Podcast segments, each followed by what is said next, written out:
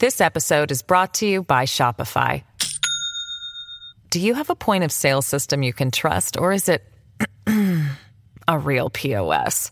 You need Shopify for retail. From accepting payments to managing inventory, Shopify POS has everything you need to sell in person. Go to shopify.com slash system, all lowercase, to take your retail business to the next level today. That's shopify.com from the Fox News radio studios in New York City, fresh off the set of Fox and Friends, it's America's receptive voice, Brian Kilmeade. Hi, I'm Jason Chaffetz. I'm filling in for Brian Kilmeade. This is the Brian Kilmeade Show, and I'm honored that Brian would uh, hand the reins over to me. I thought he knew me better, but hey, evidently I'm getting away with something. So I'm glad to be joining you here today, and uh, we're going to have some fun. We got an incredible list of people that are going to come join us. Uh, the former national security advisor, and th- there's a lot of people that we're going to be talking to. So, but we're going to kick things off by starting with uh, a friend and a colleague of mine that uh, I got to serve with the United States Congress, and that's Sean Duffy, the congressman, former congressman from Wisconsin. Sean, thanks for joining us. Hey, Jason, it's great to be with you. I what a, I, I can't wait to listen to the show today, and I'm uh, happy to top it off in uh, first guest of hour one. Well, look, I, I have had a lot of fun with you. Uh, look, your wife is doing an amazing job there, uh, hosting the weekends on Fox and Friends. Uh, but I got to tell you, I had a lot of laughs and a lot of good hard times with you there in the United States Congress. Um, and we got a unique perspective, and we got to work together, and I enjoyed that. And um, but I, you know, you're from you're from Wisconsin. I've spent a a little time. I mean, just a little bit of time um, but uh, you and your wife, you're raising all your kids there, and you know it, it's an incredible state. It's a beautiful state, and I think of all the other places I got to visit, you know, throughout the country and the Midwest. But one of the things I wanted to talk to you about is there's not a whole lot of understanding or respect over what I would call the flyover states. You know, Utah, where I'm from, is kind of one of those flyover states, and and uh, I, I got to tell you, when you hear these kind of liberal leftist Hollywood types, it's pretty amazing to me how they treat and think about uh, about what the rest of America does. Well, the part of America that actually makes America work, right? I mean, right. we grow all the food, um, you know, across the country. Now, I, I can't slam California too much. I think they produce more dairy products than we do in Wisconsin. with a with a dairy state, but they do do well on dairy. But I mean, the dairy products that come from our state, the timber that comes from the middle part of the country, um, you know, the the oil, the gas. I mean, just we, we make this country actually operate. And you have these liberals on the coast who have become. I mean, I, I don't. I don't even call them liberal anymore, Jason, because liberalism still believes in free speech liberal believes in individual rights traditionally.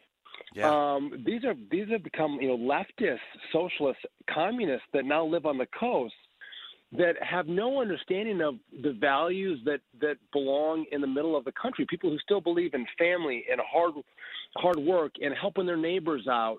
They go to church. In my community, and I imagine this is the same in yours. On Sunday, if you drive through um, the the places where I've lived in Wisconsin, every Sunday, the parking lots of churches are full. They're not empty; they're full. People go to church on Sunday, and I don't think, you know, folks on the coast actually understand that. They can't wrap their head around that well, lifestyle because the viewpoint in uh, you know on the coast is so different. Well, uh, to that point, uh, let's listen to this little clip here from Matt Damon. He's look, he's he's a great actor. I've watched a lot of movies that he's in, and uh, but listen to his perspective on what's going on in the middle in, in the in Middle America as he was preparing for a role as an oil worker. Oklahoma is, I think, I think was the reddest state in the last two elections. Um, and you talk to those roughnecks, they're always going to vote. I mean, they're in the oil business their livelihood depends on that. He is who he is, and he's from where he's from, and the movie has a lot of empathy for him. and so do we. These guys don't apologize for who they are or what they believe ever. Do you own a gun? Yeah, I got two. Being invited into, into their homes, into, into you know, a, a, backyard barbecue, and the guitar comes out, and somebody starts singing church songs. And it's like, it's a culturally very specific place and very different from how he and I grew up. So it's really eye opening for me. Yeah, I, I, I think he's being honest and sincere there that it is eye opening that, hey, we got blue collar workers that go to church, believe in God and country, and wow, I didn't know that really happened out there. Yeah, you know, I think that's a, a lot of people's experience, right? Sometimes when I've gone to Rachel, you know, when I met my wife Rachel, she was actually living in California. I had no reason to go to California, Jason, but I would go there to see her. And you know, I was I was always taken aback about how different California was from where I grew up, and I just think that's that's the nature of you know isolating your, your yourself to you know one part of the country, and you you go meet other people. And I think that was a I, I, I didn't hear the rest of that clip, but it seems like he's paying some homage to go and yeah, they're different. And it was it, he wasn't saying it was bad, but it was very very different from. Yeah, it was eye opening. And well, yeah, eye opening. Let, let, let's listen and by to the, way, vice. And, and, by, and by the way, just kind of make one of the, this. This is what gets me. These are these are uh, you know oil workers, right? Yeah. And it's interesting. The the left, and I'm going probably in a different direction than you want to go, but the left is like we got to shut down oil and the Green New Deal, and energy is so bad and all of a sudden they attack energy, right? They shut down the Keystone right. Pipeline. Joe Biden wants to tax tax, you know, oil production. They're they're shutting down leases, you know, on federal land.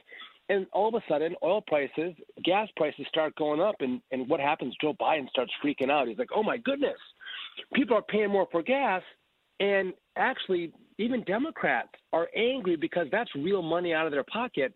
And what does Joe Biden do? He says, "Oh no, we we want OPEC to start pumping more gas, more oil, so we can have more supply and bring the prices down. Instead of going, hey, let's look to Oklahoma and to Texas, all over America where we've been fracking, North Dakota, and get American energy. This how stupid these these these, these liberals are with their policies that actually hurt real people. As they fly their as they fly their jets in. Where was the where was the uh, the, the conference that happened this last weekend? They were flying their jets into.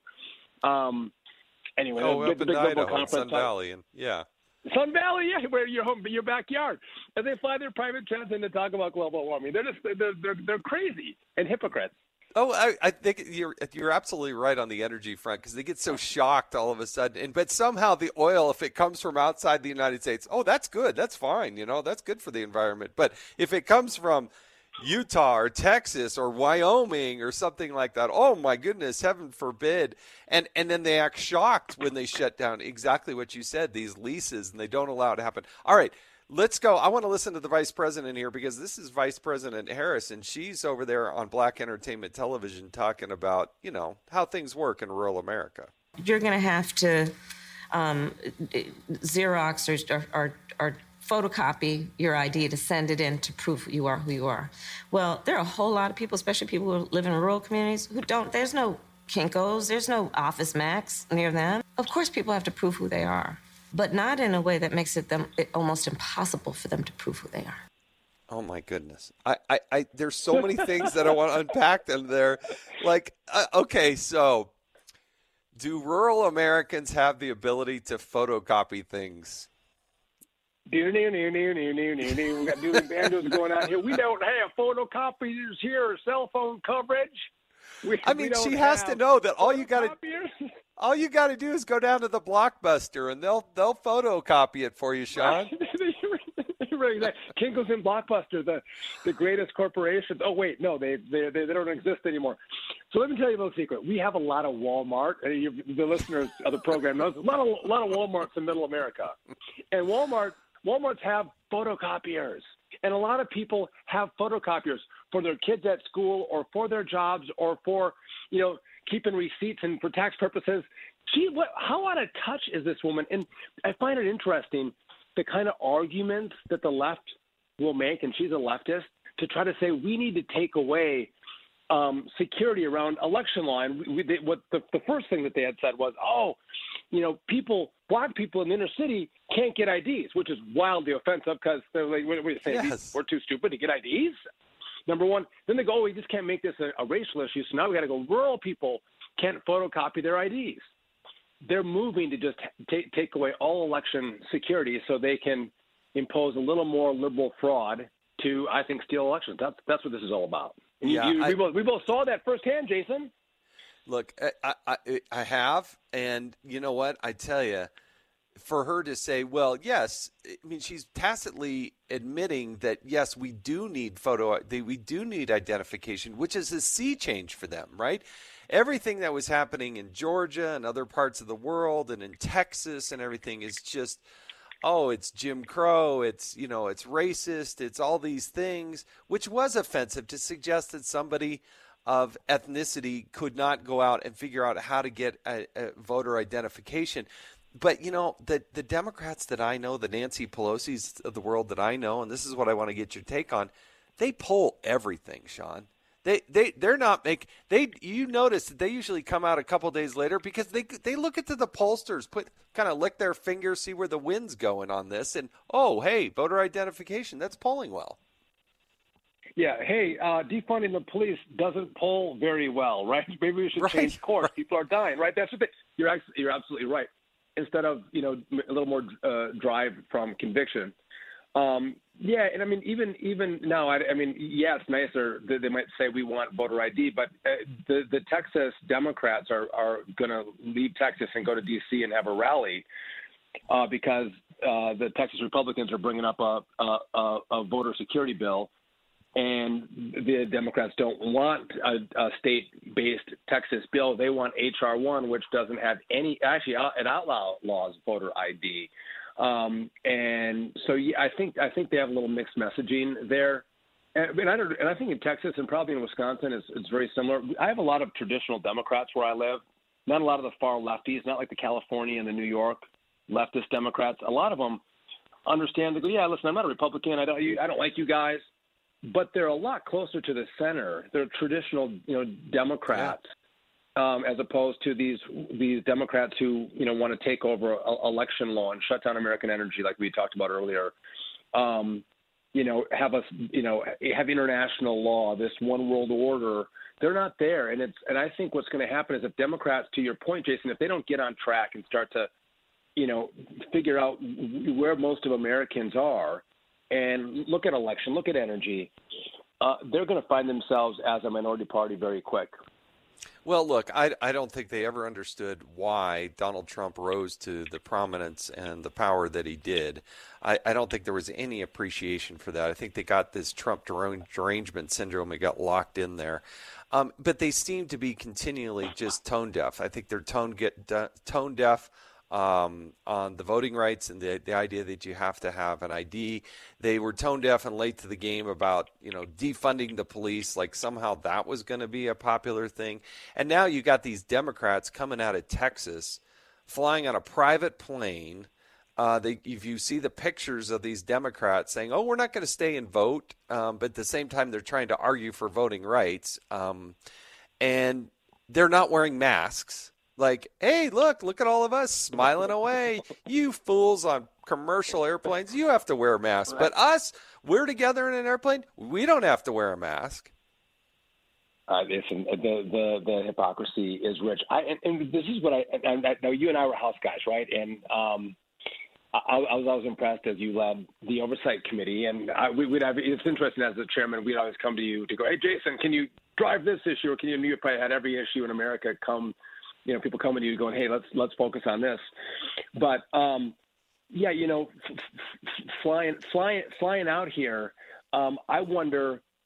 In Democrats supporting that, I'm not sure if, because I mentioned we're House guys. In the Senate, I think if if Mitch McConnell and all the Republicans actually packed up and and and left and said we're not going to give you a quorum, I don't think they could do anything in the Senate. And if any bills come up that Republicans don't like, if Republicans did that, I can't imagine the flip flop that would happen for for Democrats to go. That's outrageous. You can't leave the Senate. I think I'm right on that rule, I'm, but we're not second. I'm not a Senate guy. I think they could leave and shut it down. Democrats would be outraged if Mitch McConnell did that, but they celebrate Texas Democrats for doing it. And um, again, I don't think this will play well in Texas. And again, I think Texas is becoming far more purple than red.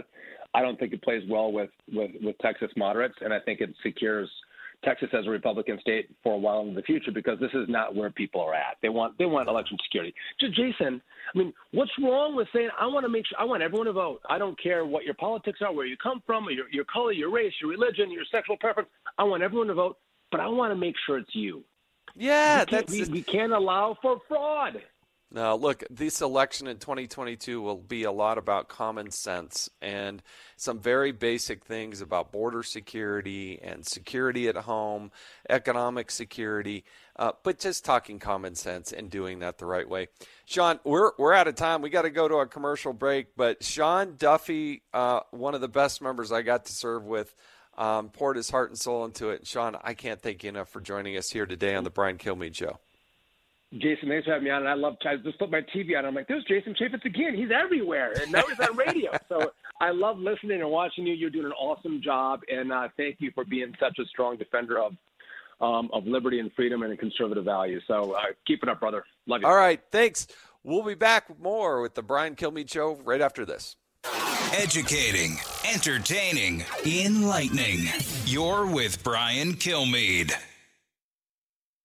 This episode is brought to you by Shopify.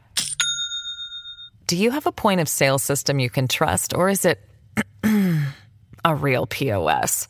You need Shopify for retail. From accepting payments to managing inventory, Shopify POS has everything you need to sell in person. Go to shopify.com slash system, all lowercase, to take your retail business to the next level today. That's shopify.com slash system. As many of you know from your own life experiences, a life in so called blue collar work is something to be proud of. It is very rewarding to work that has impact on your friends, your neighbors, and your family's lives. Great successes can be had in the blue collar career. There's no degree requirement for achieving comfort, peace, and freedom. While schools cut shop classes and funnel students into colleges, there are plenty of options for hard workers who are ready to take advantage of open positions. Many young people today assume that college is the only way to achieve success in life. That is not true. Let me introduce you to Ken Rusk. Ken spent his younger years digging ditches and working in construction. He never went to college. Instead, he made goals, planned, and worked hard for 30 years. Now, Ken is a successful entrepreneur with multiple businesses and revenue streams. In his national best selling book, Blue Collar Cash, Ken shares his insights from over 30 years of working in blue collar trades as an entrepreneur, mentor, and life coach. Now he's created a guide made specifically for you and your unique situation. This guide will give you or someone you love the tools you need to start designing the life of their dreams. You can achieve your dreams regardless of your educational background or your past. Go to kenrusk.com slash path to learn more. That's kenrusk.com slash path. A talk show that's real. This is the Brian Kilmeade Show. Well, first of all, make it very clear whose side we're on here, okay? and, why they're doing this. People are in the street because they want liberty from Marxism, and we're with them. Number two, make abundantly clear to, to the, uh, to the regime in Cuba that the Trump policies aren't going to change, because that's what they're hoping is going to come out of this. Well, you see how bad things are here. If only you guys would lift the embargo, if only you guys would ease sanctions, maybe things would be better for the people of Cuba. Come out right now and say, we're done with our review. We're keeping the Trump policies that allow the military to enrich itself at the expense of the people. That was uh, Marco Rubio, Senator Marco Rubio on Hannity last night, um, and he's been on top of this Cuba issue from the get go. Um, and one of the most important voice, and probably the most important voice in the United States Senate, uh, with his ties to Cuba and, and certainly representing uh, the state of Florida. But there are some really interesting things, things we haven't seen spontaneously happen in Cuba in a long, long time. And this is an opportunity. These uprisings, when they see and feel the support of the United States of America, really make a difference. They do get communication, even though they put a blockade on it.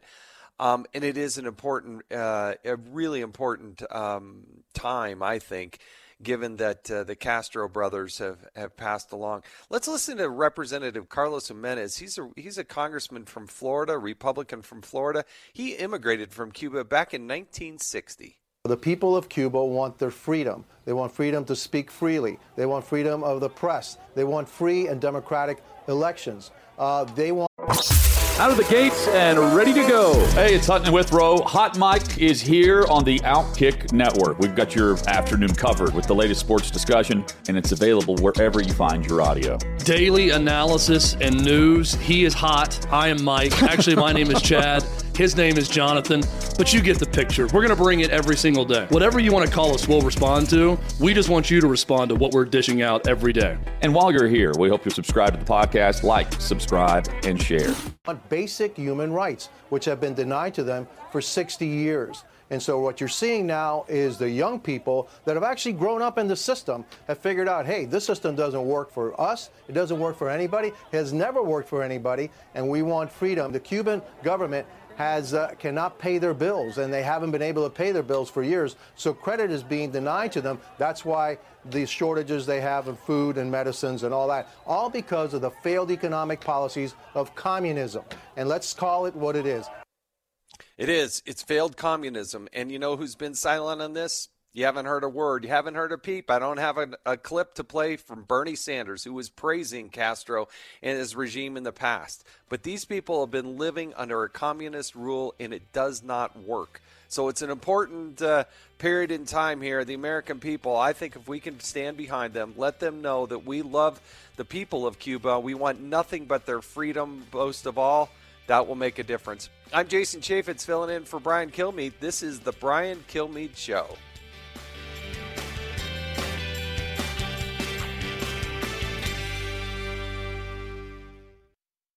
It's the Hemmer Time Podcast. Fox News Channel's Bill Hemmer takes you one on one with engaging personalities covering the critical issues of the day. Find Hemmer Time now by going to FoxNewsPodcasts.com. America's listening to Fox News. A radio show like no other. It's Brian Kilmeade. Hey, I'm Jason Chaffetz. Uh, I'm filling in for Brian Kilmeade today. I'm honored to do so, and uh, lots to talk about. You know, a lot of consequential things going on in the world. I think one of the big things that didn't didn't happen during the election, and there were a lot of them, but I think American people were really. Um, it was a real disservice when they didn't have the third debate because the third debate was supposed to be about foreign policy. And that foreign policy is so pivotal to our place in the world, but also what happens here in the United States. And we see consequential things happening in the Middle East. You see it with Iran, you see it uh, with Russia, you see it um, playing out right now in Cuba, where Democrats are blaming the Trump sanctions as, as you know, people, that's what they're protesting instead of the, the perspective that you see from like a Senator Rubio, Senator Cruz, others saying, no, look, they don't like communism and they recognize how, how pushy that is on them. And, and, and if they, they're pushing back and they're saying, you know what, there is a better, smarter way. We want freedom. We want liberty. We want to have prosperity in our country. But the other big thing that we never heard the candidates talk about, um, and certainly is a contrast between what Donald Trump was doing and the way Joe Biden is looking at things, has to do with China. And it, it, the, the relationship with China is changing. Uh, China, in many ways, is on the march. And so I'm, I'm thrilled to bring on somebody who I've had a chance to get to know and interact with and, and do some things while he was in government and now that he's leaving government. But that's uh, Alex Gray. He uh, was the deputy assistant to President Trump and he was the chief of staff to the White House National Security Council. Uh, when Robert O'Brien uh, was the national security advisor. He's now a senior fellow at the American Foreign Policy Council. So, Alex, thanks for joining us today. Thanks so much for having me, Jason. So uh, he's got a fascinating uh, article, and it's out in National Review, and it's it says the federal government can't counter China on its own, which really begs the question: if it's not just our federal government that can counter and is going to have an impact on China, what is it? Who is it? How is it that states and others are going to be playing a role? So, Alex, dive deep into this a little bit and explain to us what you mean and why what's going on in the states also really affects our policy towards China. Well, thanks, Jason. I appreciate the chance to talk about this. So, you know, obviously the Constitution delegates the conduct of foreign policy to the federal government. But in a competition as complex as the one that we're in with China, uh, the states have a huge uh, stake here, and, and there's a lot that the states can do to determine the conduct of this relationship. So, for instance, let's take uh, public employee pensions, you know, that are that are done on the state level rather than at the federal level. You look at states like New York and California, you know, which for years were investing their public employees' uh, retirement funds in a company called Hikvision, which make the surveillance technology that China uses to oppress the Uyghurs in Xinjiang. Uh, you look in, in California at the public employee retirement system, CalPERS, which for years was investing in Chinese entities that had direct ties to the Chinese military. So, you know, we, we have multiple instances of states that uh, have a direct ability to shape the, the state of the relationship with China. It's not all decided in Washington. Yeah, but they so these people literally have billions of dollars to invest. And and if you're a retiree out there, if you've had public service, you've been involved in the gauge in the state and there are millions of people that have. They worked hard, they're they're patriotic uh, people and part of the deal is they get a retirement. But these retirement funds which they so you know they invest and and they try to take advantage of it but why is it that they are out there investing some of them directly into, say, you know, China um, and using, say, teachers' retirement systems and making these investments in things that, if you just do some due diligence, are directly contradictory to basic human rights and some other core things that are out there. You know, part of it was the general kind of ignorance, I think, that, that permeated how all elements of American society treated our relationship with China going back to when the Clinton administration let them into the World Trade Organization. So, you know, we, we spent the last several years trying to, to, you know, right the ship, so to speak, and get the relationship on a better footing. But, you know, when you talk about the, human rights angle, that's, that's one angle. And, and there's obviously, uh, if you're doing business with the Chinese military or, or entities affiliated with it, you're directly strengthening our, our, number one peer competitor. But but it's even more than that, Jason. It's also by doing by investing in, in these entities, you know, you're putting the hard-earned savings of American workers at risk because the Chinese government doesn't have to abide by the same sort of accounting rules and securities rules that U.S. companies do. You know, there's actually a law in China that says that the, the companies are prohibited, even if they're listed on U.S. stock exchanges, from following American accounting and securities regulations. So it's a huge risk for harder working Americans for their retirement funds to be invested in these entities. Well, you know, and that's what's fascinating about this. And and I don't if you've been following it all about this uh, Didi uh, company. This is essentially Uber in China.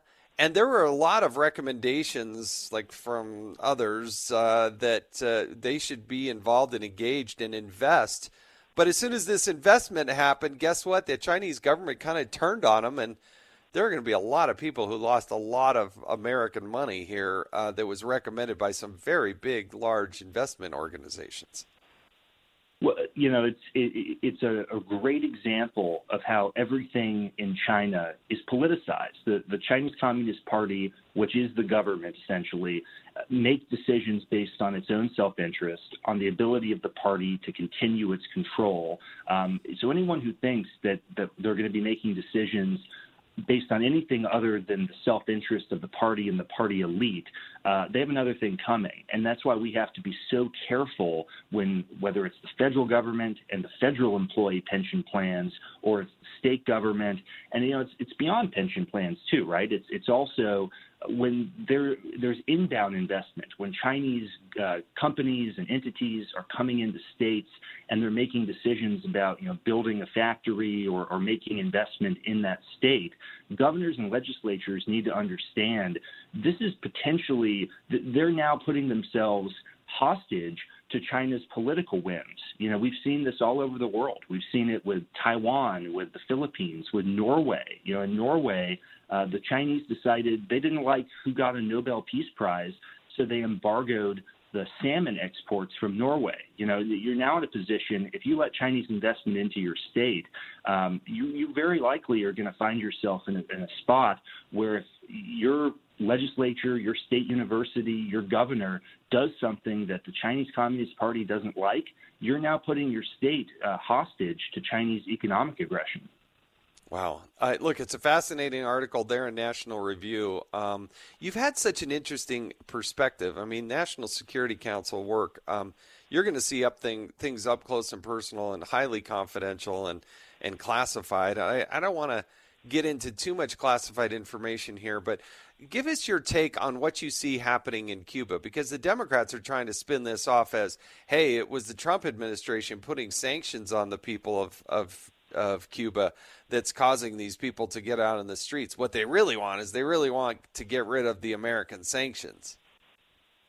Well, the the the truth of that, obviously, Jason, as you know, is for years we've had exemptions to the embargo for food aid and for medical supplies, and we provide millions of dollars in, in, medical supplies to the people of Cuba on a regular basis. So there's there's no truth to the idea that the embargo is in any way constricting the ability of, of the people in Cuba to get uh, to get the relief they need. The, the reality is that the, the government of Cuba, obviously for 60 years, has been oppressing its own people. They've been exporting revolution abroad. They've been taking the policies that have devastated their island and putting it in places like Venezuela. Um, you, you, look at the Cuban health system, which you know we've been told is, is such a great example for the United States and, and, for the world. There's a scabies outbreak going on right now in, in Cuba, and, and, there's basic medicine. This is this is stuff that you can get in a drugstore in the United States, and they don't even have basic medicine to treat it in Cuba. And the uh, the doctors, the Cuban doctors are essentially hostages of the uh, of the state of Cuba and are exported abroad to conduct what they call medical diplomacy, uh, but what human rights groups call human trafficking. Um, they're essentially the, the, Cuban doctors are essentially held hostage by the state and used as uh, as pawns of their their revolution abroad. So you know the idea that the United States has any culpability here is is just ludicrous. Well, look, less than 100 miles off the coast of Florida, this is a very important strategic place for the United States. And there's so many Cuban Americans that we know, we love, we care for, and they have loved ones there. And with the Castro brothers uh, out of the mix now, um, it is a pivotal time. And how this administration um, deals with this uh, is so important. We need to let them know that. Um, you know what, uh, we care about them, and we're with the with the uh, the Cuban people as they seek freedom and liberty. They're waving the American flag, and sometimes we see people here burning the American flag. It's just absolutely amazing to you. Before I let you go, Alex, though, I got to get your your take on Haiti because. Um, I, I, you know, just reading the newspaper every day and kind of looking online, I didn't see this coming. The, you know, the assassin, assassination of the president there. What do you see playing out in Haiti right now? Well, it's you know obviously there's been instability in Haiti for a long time, and, and they had an earthquake about ten years ago sure. that was uh, that was devastating, and and uh, still really haven't fully recovered. You know, this the United States has a, a leadership role to play in Latin America, and it's particularly important because you look where the Chinese have been investing billions of dollars in that region, um, and, and, we really haven't played the leadership role over the last several decades that we should. So this is a great opportunity for us to, to find ways from a humanitarian standpoint to, to stand with the people of Haiti and to show the entire region that, that we're we're the leaders here. This is uh, this is America's backyard. We have cultural ties, we have economic ties. There are hundreds of thousands of Haitian Americans. Um, we, we stand with them, and we're, we're going to be there. And uh, this is not the time for them to turn to Beijing or to Moscow or to any other outside power. Yep, yeah, this is right. There is only one United States of America, and they're right in our backyard. We have lots of Haitian Haitian Americans, um, and uh, you got these two things playing out so close to our border. I did go to Haiti after the earthquake. I was there probably oh gosh a year or so after. It was amazing how hard it was to rebuild back what was going on. I thought some of the the foundations and the, the do-gooders that came in, they didn't really do much at all. I mean, you, you look at what the Clinton Foundation and some of these others, boy, they had a lot of photo ops, but boy, uh, in terms of actually really making a difference in people's lives, I didn't see it, and I was down the ground. I will give a shout out to Sean Penn. I thought his organization was probably the most productive when you got to actually walk on the ground and see what was happening. And certainly the generosity and instantaneous response that the Americans gave uh, to help the people of Haiti uh, when they had that devastating earthquake. But Alex, uh, thank you for your service. You know what? You're, you're, one of the guys behind the scenes that played such a pivotal role there with Robert O'Brien um, as the chief of staff in a highly complex world there in the Trump administration. So thanks for your service and and. Uh, uh, fascinating article there in National Review if anybody wants to look at it. But Alex, uh, thank you so much for joining us today on the Brian Kilmeade Show. Thanks for having me, Jason. I appreciate it. All right, lots happening in the world Cuba, crime, police, voting, Katie, uh, you know, CRT, fires, uh, Hunter Biden, uh, which I hope to talk to talk about as well. So there's more coming up on the Brian Kilmeade Show. Stay with us. We'll be right back. Diving deep into today's top stories, it's Brian Kilmeade. From the Fox News Podcasts Network, download and listen to The Untold Story with Martha McCallum. The host of The Story on Fox News Channel sits down with major newsmakers each week to get their untold story. Subscribe and listen now by going to foxnewspodcasts.com. The more you listen, the more you'll know. It's Brian Kilmeade. Yes, I support the defund movement because this is about the the um, investment in our communities, which have historically been divested. Not only do we need to defund, but we need to dismantle and start anew. Why use the word defund? Why use the word defund? And it's like, this is the word that's coming from the streets. Defund the police does not mean abolish the police, it means a dramatic reduction in the number of police in our poor communities. I am for defunding the police. Look, the reality is we can't rely upon the police to provide public safety. It's a moment to reimagine policing, to take things off the shoulders. And what we also want is a reconception of how we achieve public safety. How do we take out many of the responsibilities that police officers are now dealing with by investing more into housing, into education, into these other things? You know, in, in many cities in America, over one third of their city budget goes to police. So we have to have this conversation. What are we doing? Uh, hi, I'm Jason Chaffetz. I'm filling in for Brian Kilmeade, and that was an array of Democrats who took some pretty strong positions about defunding the police. Kamala Harris, there, the vice president, uh, with the last quote there. Uh, what are we doing? Um, you know, that is a big question that America is asking. What are we doing when people suggest we want to defund the police, it's almost as if the Democrats actually went out and did some polling and they realized that the American people actually love their police departments. Yeah, there's been some really bad, horrific things happen with a handful of rogue police officers. But if you want safety, security, and you want the rule of law in your country, like I think most Americans want to do, guess what? You need to have a strong and vibrant police department.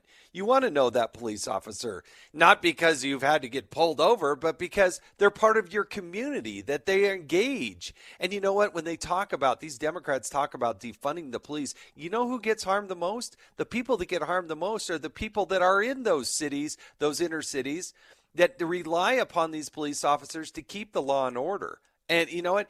The wealthy people in this country, they're going to help take care of it themselves. And um, they still need a vibrant police department. But when New York City goes out and says, hey, we have nearly 500 people that are undercover police officers that are going to work on a preventive basis and do some investigation before crime happens or as crime happens or once it has happened. And then you say, we're not going to have any undercover police officers here in New York City. Are you kidding? You don't think that there's going to be a consequence?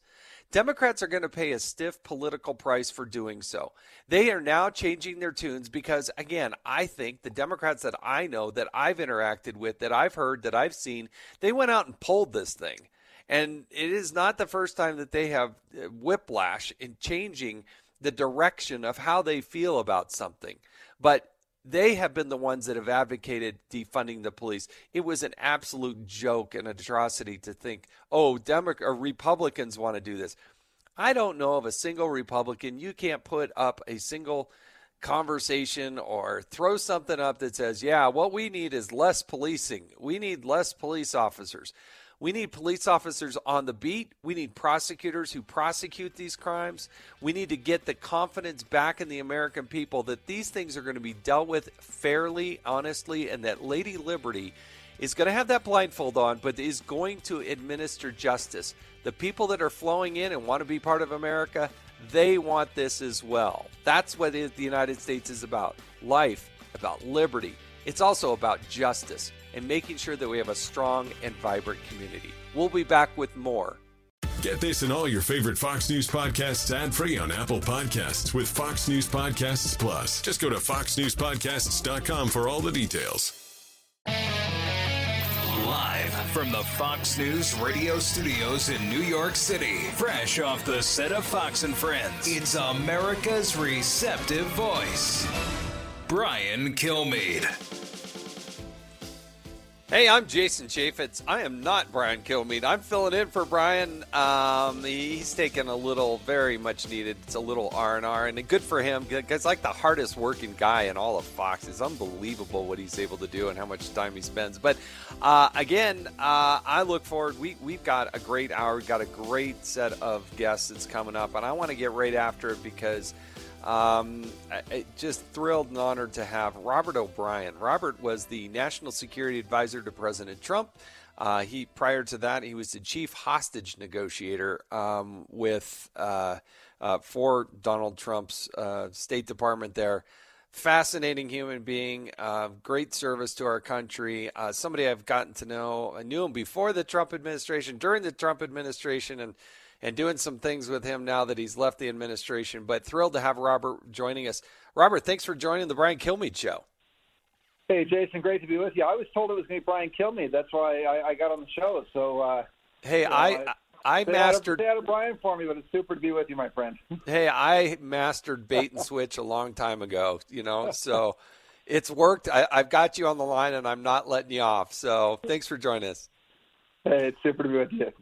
So there's a lot happening in the world, and you know you had such an incredible perspective there as the national security advisor for President Trump.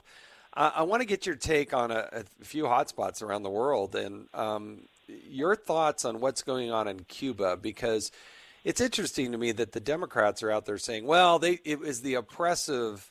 Um, you know, sanctions that the Trump administration, that's what they're trying to escape. And yet I hear Republicans like Marco Rubio and others saying, no, these people want freedom, liberty, and prosperity. Well, you have to listen to what the Cuban people are, are saying, and the, the crowds are out chanting Libertad. Uh, they're asking for liberty.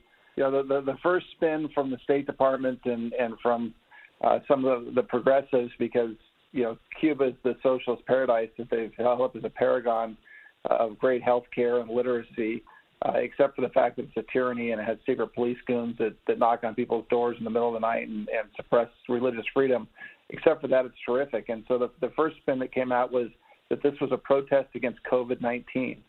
And uh, that's not what the people were protesting. They were protesting because they want their freedom, they want their liberty, they want religious uh, uh, freedom. And so, uh, you know, we need to stand with the Cuban people. I, I was heartened to see that the administration on Sunday night, Jake Sullivan, the new national security advisor, came out with a tweet uh, standing by the protesters, and, and President Biden had a, a decent statement yesterday. Uh, but we need to do more. We, number one, we need to invoke the Monroe Doctrine, which says that foreign governments can't be involved in and colonize uh, countries in the Western Hemisphere. And we need to make sure that we keep the Russians and the Chinese from doing in, in Cuba what they did in Syria to prop up the Assad regime. And uh, we need to keep them out. Uh, number two, we need to let Miguel Diaz Canel, the, the presidente of, of Cuba, it was just the Castros, but with better hair and a better suit. And we need to let him know that his regime will be held personally accountable uh, for any crimes against the, the Cuban people and, and uh, violations of human rights. And, and next, we need to make sure that the Cuban regime is under maximum pressure. This is not the time to relax sanctions and give a lifeline to the regime uh, this is the time to, to double down and to, to isolate the regime and give the, again give the Cuban people what they want, which is libertad, which is liberty and freedom. It's what we all want and yearn for uh, in our hearts. And uh, and there are some Democrats that have stood by the Cuban people. Uh, Menendez, uh, Senator Menendez, has been good on this front, and and others. So this is really a bipartisan issue. We need to to stand by the Cuban people at this time. Does, does the United States need to prepare for uh, sort of a mass exodus, something like we have seen in the past? I mean, will we see a flow of of mass migration happen to Florida? You know that that's always a possibility in, in these situations, and it, and, it, and it's one of the things the Cuban regime has done in the past as a safety valve to to get rid of the quote troublemakers, the, the people that really want liberty, is to let them come to the the home of liberty, the home of freedom is the United States. But uh, again, what, what a great thing it would be, Jason. Think about this. We, we've got so many tyrants. We've had democracy crushed in, in Hong Kong. We have tyrants running, you know, wild around the, the, the world. How great would it be for the free world, for the, the free people the, of the earth, to see Cuba in 2021 get its freedom? And what, what a message that would send to the dictators and the, the, the tyrants and the authoritarians, to the Xi's and the Putins and the mullahs, uh, to see Cuba get its freedom. With, with the, the pandemic and all the bad news we've had over the past couple of years, wouldn't it be great and heart, heart heartwarming for the free people of this, this world uh, to see Cuba get its free, you know, freedom and its liberty? It would, you know, so we, we've got to do everything we can to help the Cuban people. It would be a it would be great for them, but I think it would be great for the whole free world and, and you know remind everybody what we're what we're fighting for. Yeah, and, and with such close proximity, less than 100 miles off our coast, um, and so many Cuban Americans that we love and care for, and culturally, it's it, it is such a pivotal time. But also, right off our shores, not too far, is Haiti, and uh, you know, reading the basic news, I didn't see this coming, but suddenly they are diving deeper into chaos in a country that is very difficult. You know, after the earthquake, it's they've had such an incredibly difficult time recovering from that. But now they've got some chaos happening. What's your perspective on what's happening in Haiti? Yeah, Haiti is another one of these heartbreaking places, and it's been heartbreaking our entire lives, Jason. I mean, we've seen it from the time we were, you know, first getting involved in, in politics as, as you know, young guys in college, and uh, and all the way through. It's uh, it, it's a it's a very sad situation. You have an elite there uh, that are corrupt. Uh, we don't have the rule of law. Uh, we, we've seen chaos because of natural disasters, the hurricanes, the the earthquake, and and there are, there have been so many good Americans and and and people that have tried to help the people of Haiti. I think even someone who's on the on the other side of the the uh, the political spectrum from us, but Sean Penn, who's done uh, American actor, who's done done great work down there, and many others uh, to try and help the Haitian people. And they're they're great people. We have a lot of great Haitian Americans who are living here. You know, we we know a lot of them. Uh, one of our, our former ambassadors in the Bush administration, Pierre Prosper, is a, a great Haitian American. So, you know, they, they certainly have the capability and the capacity to have a, a, a democracy and a, and a strong government there. But it's it's the corruption and the uh, uh, you know some, some of the, uh, the the lack of rule of law, and, and so we need to help Haiti strengthen its institutions. And you know, there have been calls for American troops to go into Haiti, but I think the American people know that nation building and and the U.S. sending the 101st in isn't going to bring democracy to country. It hasn't worked out very well uh, as we've gone and tried nation build. But we do we need to support the Haitian people as they uh, they fight corruption and, and seek a, a legitimate government to uh, to represent them. Yeah, the the uh, the, the Haitian people, we, look, we, we love them, we care for them. It is devastating, and when you go there to see the type of poverty that they're living in is is so difficult to see. Um, but they they do need to take care of themselves, and and after the earthquake, there were a lot of do-gooder organizations that went in there, uh, a lot of not-for-profits that had a lot of good photo ops, but didn't necessarily do good things. But I saw up close and personal. I thought Sean Penn's organization was doing as good a stuff as, as as there was, and the immediate relief, quite frankly, from the United States to provide water and medicine, that was that that was inspirational because uh, we really did get good supplies in there very very quickly. Um, but now I got to transition well, to another part like of the world. yeah, there's nothing like the U.S. Navy in a, in a crisis like that to, to move in yeah. food and water immediately with our with our, our big warships and, and the humanitarian uh, impulses of our of our sailors who are willing to take great personal risks to to save people's lives. And I, I agree with you. That was that was really inspirational. Yeah, they It really was. Um, I, all right, I got to move to another topic because um, the ransomware issue has really. I hope everybody understands how devastating this this can be to the United States of America, and it continues to happen. And you know, one of the policy things that I really struggled with is if you know that there is somebody that is attacking the United States of America electronically, coming in whether trying to steal funds or shut them down with ransomware I think one of the interesting policy things is what do you do about that as a country? I mean, this can be everybody from a guy in a van down by the river to a nation state or something in between. But how do you fire or fight back, it, particularly if they're outside the borders and confines of the United States of America? Well, we have some tremendous cyber tools, and, and we've got the best uh, coders and software geniuses in the world here in Silicon Valley. And Austin, and then up in your old district in uh, in Provo, Orem, and and uh, uh, Washington D.C. and, and uh, Northern Virginia. And what we have to do is we have to turn our, our folks' attention to, to being offensive. That when we get hit with ransomware, we've got to trace it back. We've got to take out the computers of the and the, the networks of the. Uh, and it's not easy, but but it's something that can be done uh, of those that are inflicting this harm on America. I, I'm waiting for a real tragedy to take place, and we're to have a hospital that gets shut down, and and kids and the elderly are to die because some hospital isn't able or or doesn't want to be uh, doesn't want us to come to a ransomware attack, and uh, or some electrical grid's to get shut down, and there's to be there's to be death and destruction. We, we've got to get on this now, but we also have to send a message to the authoritarian regimes that allow this ransomware, these ransomware hackers, to to thrive in their uh, countries, whether it's China, North Korea, or Russia uh, nothing happens in those countries, uh, Iran, uh, without the approval, at least the tacit approval of the regime.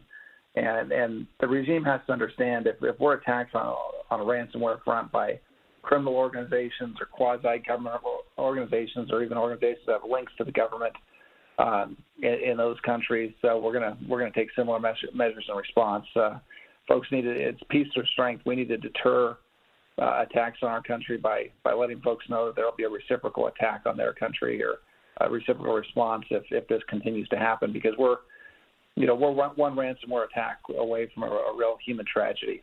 Yeah, I think about the uh, electrical grid. I think you're right with hospitals and. All right, uh, Robert, I'm running out of time. We're on with Robert O'Brien, the former national security advisor, but I want to talk last bit here in the last couple minutes that we have um, about China and the investment that Americans are making into China. Uh, have this have a listen here and there's a couple clips i want to play for you but this is jim cramer over at cnbc uh, back in uh, june. He was talking about a company called didi which is essentially uber in china encouraging as much investment as possible. Didi d-i-d-i that's the Chinese version of Uber that's coming public on Wednesday. This company has a stranglehold on China. The ride sharing market, they own it. They crushed their competitors and then uh, bought them up when they got tired of losing money. That includes Uber China. Didi's also got some really huge backers. Chinese tech giants like Alibaba and Tencent, a Japanese conglomerate like SoftBank, even Apple is in Didi. Finally, based on the proposed price range, which values Didi at around 65 billion, I think the valuation seems eminently reasonable. Now, there are some antitrust concerns here, but as long as they stay on the Communist Party's good side, and I know it's probably hard to do, but as long as they do, I doubt they'll have much trouble with the regulators. So if you want to speculate on a Chinese IPO, you've got my blessing to bet on Didi. I would try to get as many shares as you can. Get as many shares as you can. Now, the conventional wisdom of the past was, hey, invest in a Chinese company because, hey, they don't have regulators. They have the Communist Party. They'll just, you know, make everything uh, well for you. And so take your American money, go ahead and invest over there. But now listen to Jim Cramer on July 6th because he changed his tune. The government has basically said we don't care about Americans. We do whatever you want. I mean, Didi, we, we kind of told them, we gave them a wink and a nod that they went the deal anyway. So screw you, America. I mean, I just think that you can't buy these stocks. Uh, and every time I try it, I get hurt. This is it. Didi says enough, and the companies that bring these deals, we got to examine what they what they knew. I mean, I was surprised that Gary Gensler did not have a statement this morning saying, "I'm calling everybody down." And we're going to ask them what did they know and when did they know it. That's what we need an SEC chairman to do. And I like Gensler, but he should have been on it now. Robert, I've only got like I've got less than a minute here. uh, what is the risk by investing in China? And look at what happened to Didi. Well, when you're investing in China, you're investing in the Chinese Communist Party. Every single company, whether it's purportedly private or not, is, is 100% control in China is 100% controlled by the party, and, and you're investing in the party, and you're investing in, in the same people that want to have world domination, that are that are committing genocide against the Uyghurs, that have shut down democracy in Hong Kong, that have brutally suppressed Tibet, that are seeking to invade Taiwan and and you're helping them build a military to to, to defeat us and, and and dominate the United States of America. So it's the old Marxist-Leninist trope of uh, we'll sell the capitalists the rope that they'll hang themselves with. Uh, don't invest in China. It's dangerous for your investment. It's it's dangerous for the country. Larry Kudlow and I pushed this very hard in the administration, and uh, and we've got to stop this this kind of investment now. Robert O'Brien, former national security advisor, former chief hostage negotiator for the United States of America. Can't thank you enough for joining us today on the Brian Kilmeade Show. We'll be back with more. Stay with us. Giving you everything you need to know. It's Brian Kilmeade. New from the Fox News Podcasts Network. My name is Kennedy, and welcome to my podcast, which will, I humbly say, single handedly save the world. You're welcome. It's Kennedy Saves the World. Subscribe and listen now by going to FoxNewsPodcasts.com.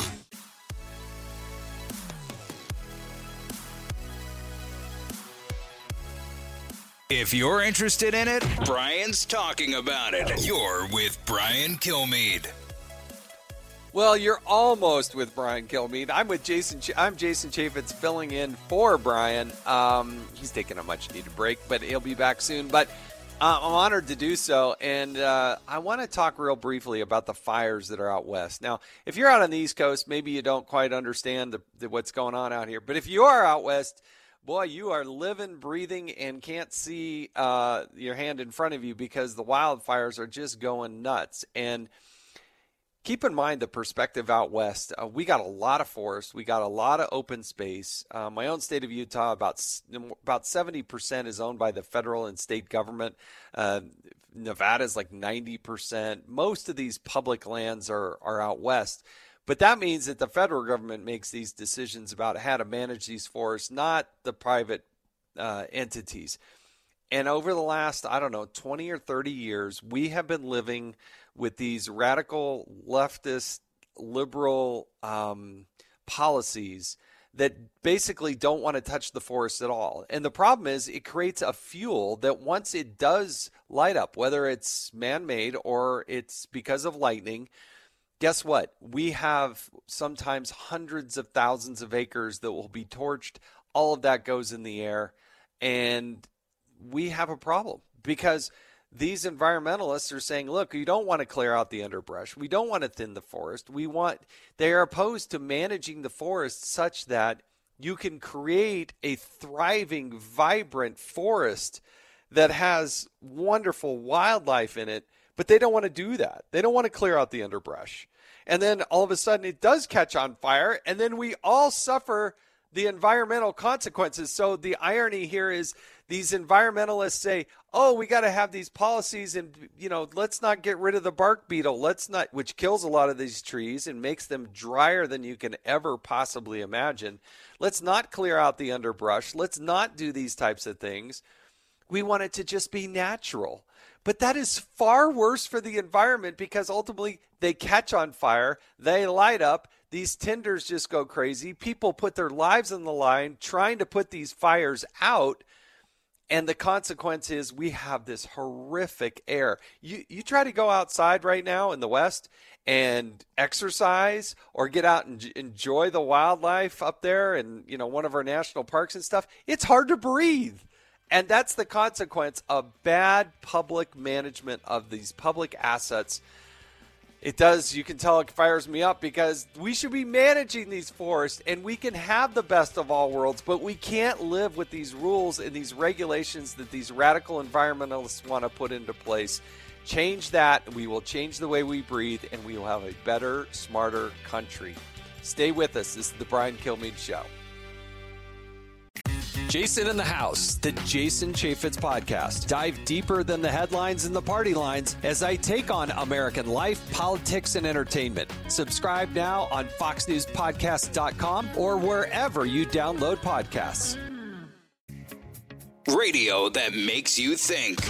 This is the Brian Kilmeade Show. What do you think about the possibility that baseball decides to move their All Star game out of Atlanta because of this political issue? I think today's professional athletes are acting incredibly responsibly. I would strongly support them doing that. People look to them, they're leaders. Look at what's happened with the NBA as well. Look at what's happened across the board. The very people who are victimized the most are the people who are the leaders in these in these various sports. And it's just not right. This is Jim Crow on steroids what they're doing in, in Georgia. Wow, that was President Joe Biden encouraging the All Star game for Major League Baseball to move from Atlanta. It did. It's moving to Denver, Colorado. The devastation that's going to happen in Georgia is is very significant. Um, and we want to bring on to get perspective there in Georgia, the Georgia Secretary of State, Brad Raffensperger. Uh, thank you so much for joining us here today. Good morning, Jason. Thanks for inviting me. You know, this is on the list, uh, my list of places where Democrats have really flipped and flopped on this. Um, they're still aggressive about voting rights and whatnot, but you had some people who were advocating changing the All Star game. And in my theory, my guess, um, and again, it's just a guess, is that there's no way Major League Baseball moved that game out of Georgia with the without the tacit approval of the White House itself. You certainly had Stacey Abrams out there advocating for the move there in Georgia, but now she acts as if, hey, you know, I didn't nothing I didn't do that. I mean, she had an op-ed in USA Today and they went back and they literally changed the op-ed as if nobody was ever going to notice. But what's your take on it as the Secretary of State there in Georgia? Jason, moving the game is based on a lie. It's Stacey Abrams' lie. And then once she got found out, she had her hand in the proverbial cookie jar. She said, "Oh," and she did a 180. Our law that we passed, SB 202, had common sense measures in it. When I ran in 2018, I said we need to move away from signature match. It's inefficient, it's time consuming, but it also is very subjective. And we need to move to an objective standard such as driver's license number. That's what we did in this bill. So use driver's license number. If you don't have that, your last four digits of your social security number, and then also your birthday, day, month, year. Very objective. And guess what, Jason? It's being used currently in Minnesota with a Democrat Secretary of State, Democrat governor. They like it up there. Why is Georgia being held to one standard, and yet blue states are using this right now. It's being used currently in red states, blue states. It's a it's a nonpartisan, it's an objective measure, and so now she's flip flopped, and that's what she'll do. But her whole campaign running for governor was based on lie. It was based on voter suppression. She she knew that if she found a hot button issue issue, that that may help her get get votes. And so what she did, she did some poll testing and that word voter suppression was a hot button, issue. And she's been running that scam now for five years, and it's been very profitable for her. Yeah, the, the, listen, the way Democrats across the board, nationally, locally, have tried to describe and articulate what this bill does, they're just platitudes. They're they're up at sixty thousand feet, and yet I have not heard a Democrat criticize one very specific part of the bill. They just take these sweeping generalizations and attack the bill, but they don't actually say we are opposed to this particular thing. And I think that's very telling. Well, if you look at what we did, is we've set all 159 counties. Yes, we have 159 counties. We have a lot of them, but we said that everyone has to have the same number, minimum number of early voting days, and we raised it from 16 up to 17. So we expanded early voting. We said counties that want to do Sunday voting, you can have two Sundays of early voting. And then we finally said, counties, we want to keep those lines short like we had in November. We were, we're going to make it required in state law that lines have to be less than one hour. That's very good. We also added absentee ballot drop boxes in law. Last year, we did that as an emergency measure for COVID, but only 139 of our 159 counties actually had drop boxes. So we said if we're going to do drop boxes, every county needs to have at least one. And then we'll just base it on population.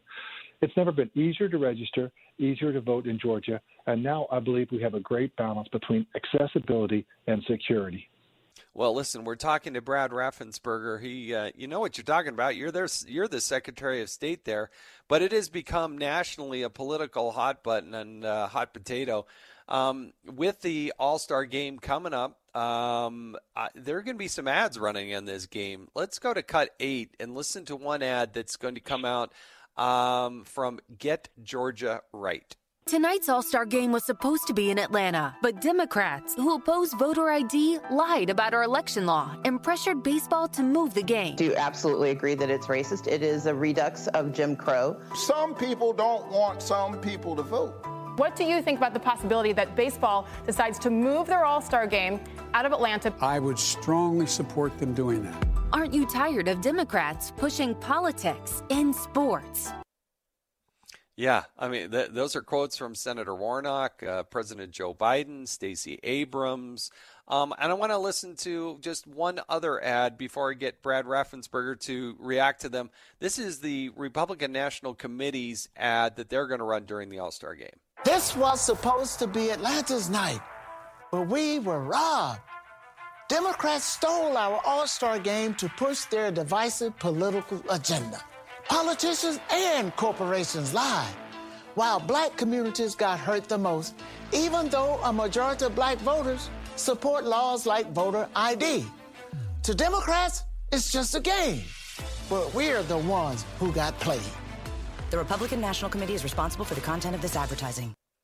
I mean, the minority owned businesses, the small businesses there in Georgia, they're the ones that are going to be on the brunt of that. While they're sitting back watching the game played in Denver, it was supposed to be in Atlanta and all the economic benefit that was taken away by the Democrats.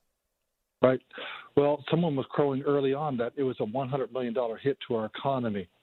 And what we know is that it's going to hurt small business, sole proprietorships, people, mom and pop operators, and those are the people you don't want to ever hurt.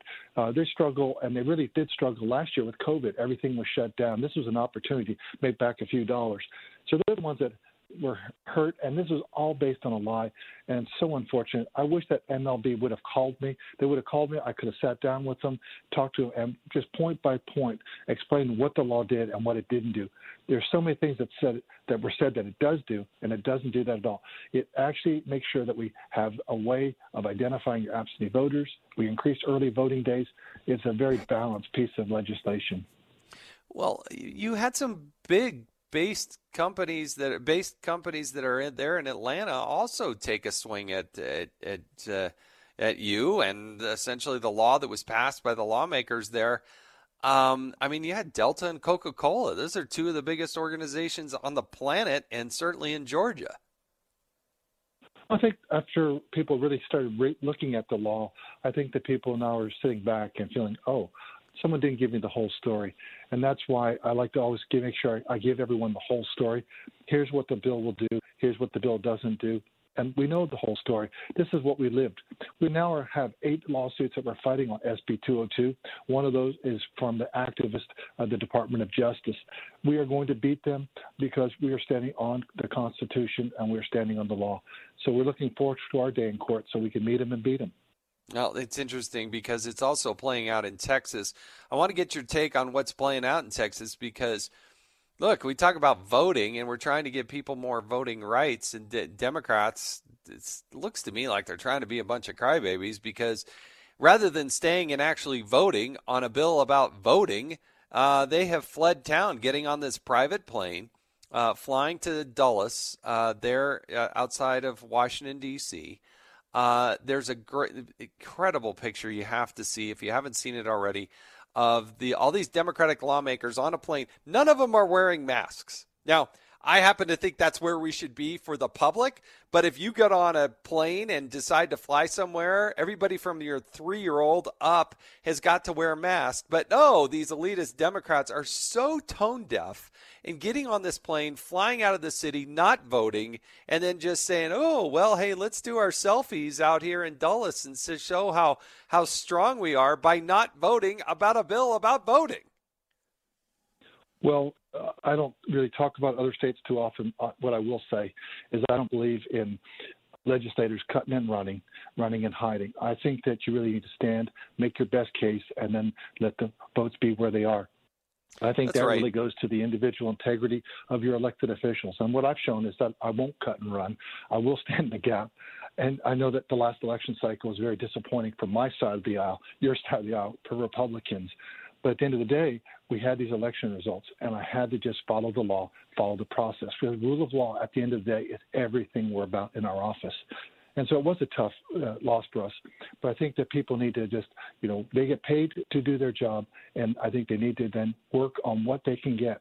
If you look at SB 202 coming back to Georgia, although the Democrats did not support this when it came, came time to vote, in the committee process, many of the measures that they wanted were incorporated in this bill because they were listened to. And I think that is very helpful for a constitutional republic.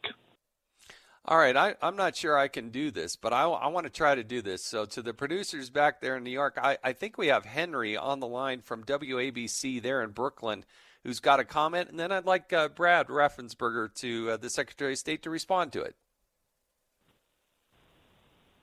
Henry, hey, this Hey, is uh, Jason Chaffetz. You're on the line. What's your what's your question? Yeah, thanks a lot for having me on. I really appreciate it. We're on a sustainability organization, so I called in about that. But once you start talking about the baseball, Yeah. um, not I'm not just a Yankees and Phillies fan, but at the end of the day, so when they move the the game out of Georgia, like Atlanta, we I have an office down there. I, I love Georgia. I have family in Savannah. The state the state has always been very uh, very incredible on, on vacations and time down there. But it's like a, a very heavily um, it's a it's an incredible diverse. The culture in Georgia is wonderful. From my time down there visiting family, but like there are many many many black owned businesses in Atlanta and in Georgia. So by taking the All Star game out of Atlanta and out of Georgia, you ended up hurting black owned businesses to allegedly protect black owned vote to black voters. And like that, like I, I just don't locally across the state and across the city. I just really felt that that really should have been a much stronger uh, viewpoint and consideration because I mean you had businesses very excited for the All Star game to be in Georgia, and then it just didn't happen in the end. So Yeah. you ended up hurting the citizenry there more than anything. Henry, thank you so much for your comment. But Brad, Brad, it, I mean, they're making a good point. I think this is where the Democrats took it a step too far because the ramification was they, they hurt the African American community that was going to benefit from this. Well, what I've always noticed though is Democrats tend to overreach. They get a little bit of momentum, and then all of a sudden they just take it, you know, to the nth degree, and then they blow themselves up. And that's really what's going to happen here. I think what's that what they've done is they've overreached, and then what they said was not supported by the facts. And when people really dug into it, then they really get uh, irritated. I'm sure there's some backdoor conversations that you and I aren't part of that people are irritated. They felt they got played, and that's why they came out and they made the decisions they made. But Georgia is so positive, you know, and we're, we work so hard to encourage small business ownership, entrepreneurship, people moving to Georgia. We're such a dynamic place, very diverse, you know, all ethnic groups. We work together in Georgia. They're, they're say, saying that we coined, what, 40 years ago, the city too busy to hate, the state too busy to hate, is because we're so busy working and providing money for ourselves, for our families, and looking at how do we, you know, get a little piece of that slice of the American pie.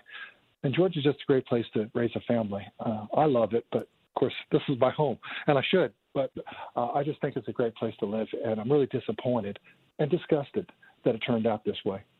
Uh, look, Georgia is one of my favorite places to, to visit. Just absolutely wonderful people. A lot of good friends that I have there that live in, in throughout Georgia. And uh, but you know what, uh, Senator Warnock, uh, uh, President Joe Biden, and Stacey Abrams, you got exactly what you advocated, and that is to move the All Star Game out of town. And so then the people of Georgia who would be filling up their hotels and restaurants and having the taxis and Ubers and and shopping in their in their stores and thinking about all the good things and all the millions of dollars they would have dropped there.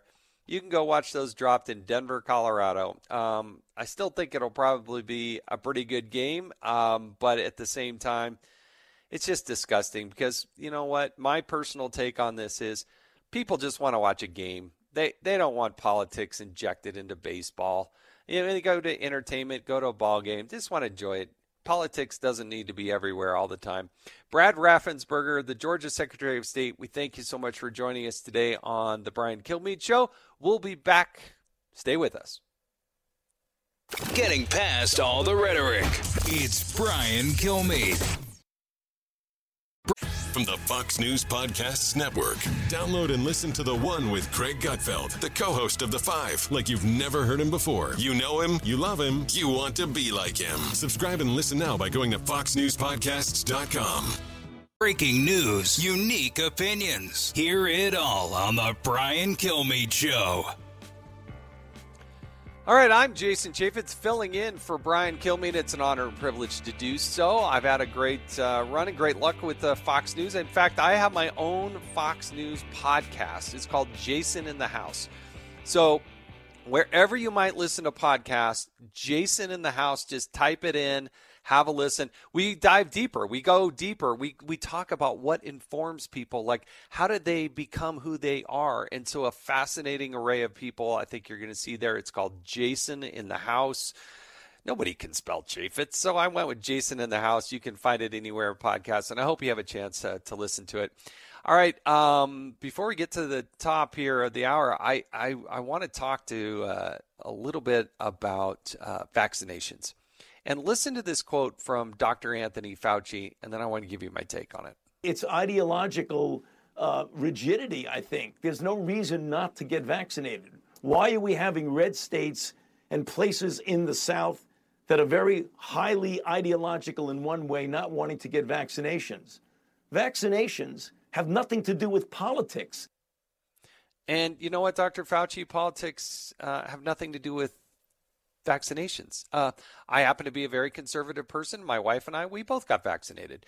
But you know what? What Dr. Fauci doesn't understand, what he is pontificating on, that he doesn't understand, is that there is a thing called personal responsibility. And we have, as adults here in the United States of America, the opportunity to make informed decisions. I personally think it's time for Dr. Fauci to go. I, I think he has overstayed his welcome when he can sit in you know, for some of these fashion magazines and sit for photo ops and do more interviews than you could possibly imagine. Boy, I thought I did a lot of interviews. Dr. Fauci is setting new records. Why don't you actually go out and do your job? But at this point, there are millions and millions of people who don't believe you because you have flip flopped on so many of your issues. And that is as clear as day. Now, I recognize that there are different views on masks and how these things should work and not work. Does this vaccine work or not work? You know what? That's for an individual with their doctor's consultation. There are lots of reasons not to take a vaccination. What if you're pregnant? What if you're below the age of an approved um, uh, FDA drug? Uh, what if you've had that? You feel like you've had COVID and you don't want to get it again? What if you've had adver- adverse reactions to things? People get to make their self determination. They shouldn't be judged if they do get it, and they shouldn't be judged if they don't get it. It is totally wrong for the federal government to send people out under Joe Biden's administration and go door to door and start knocking about this. So stop trying to make it, hey, it's a red state, blue state thing. No, it's about personal responsibility, personal choice. They get to make those decisions. Just provide us the information. And Dr. Fauci, it's time for you to go. We'll be back with the Brian Kilmeade Show. From the Fox News Podcasts Network. I'm Ben Domenech, publisher of The Federalist, and I'm inviting you to join a new conversation with the smartest thinkers out there about the country and where we're going. Subscribe to the Ben Domenech Podcast. Subscribe and listen now by going to FoxNewsPodcasts.com. From the Fox News radio studios in New York City, giving you opinions and facts with a positive approach. It's Brian Kilmeade.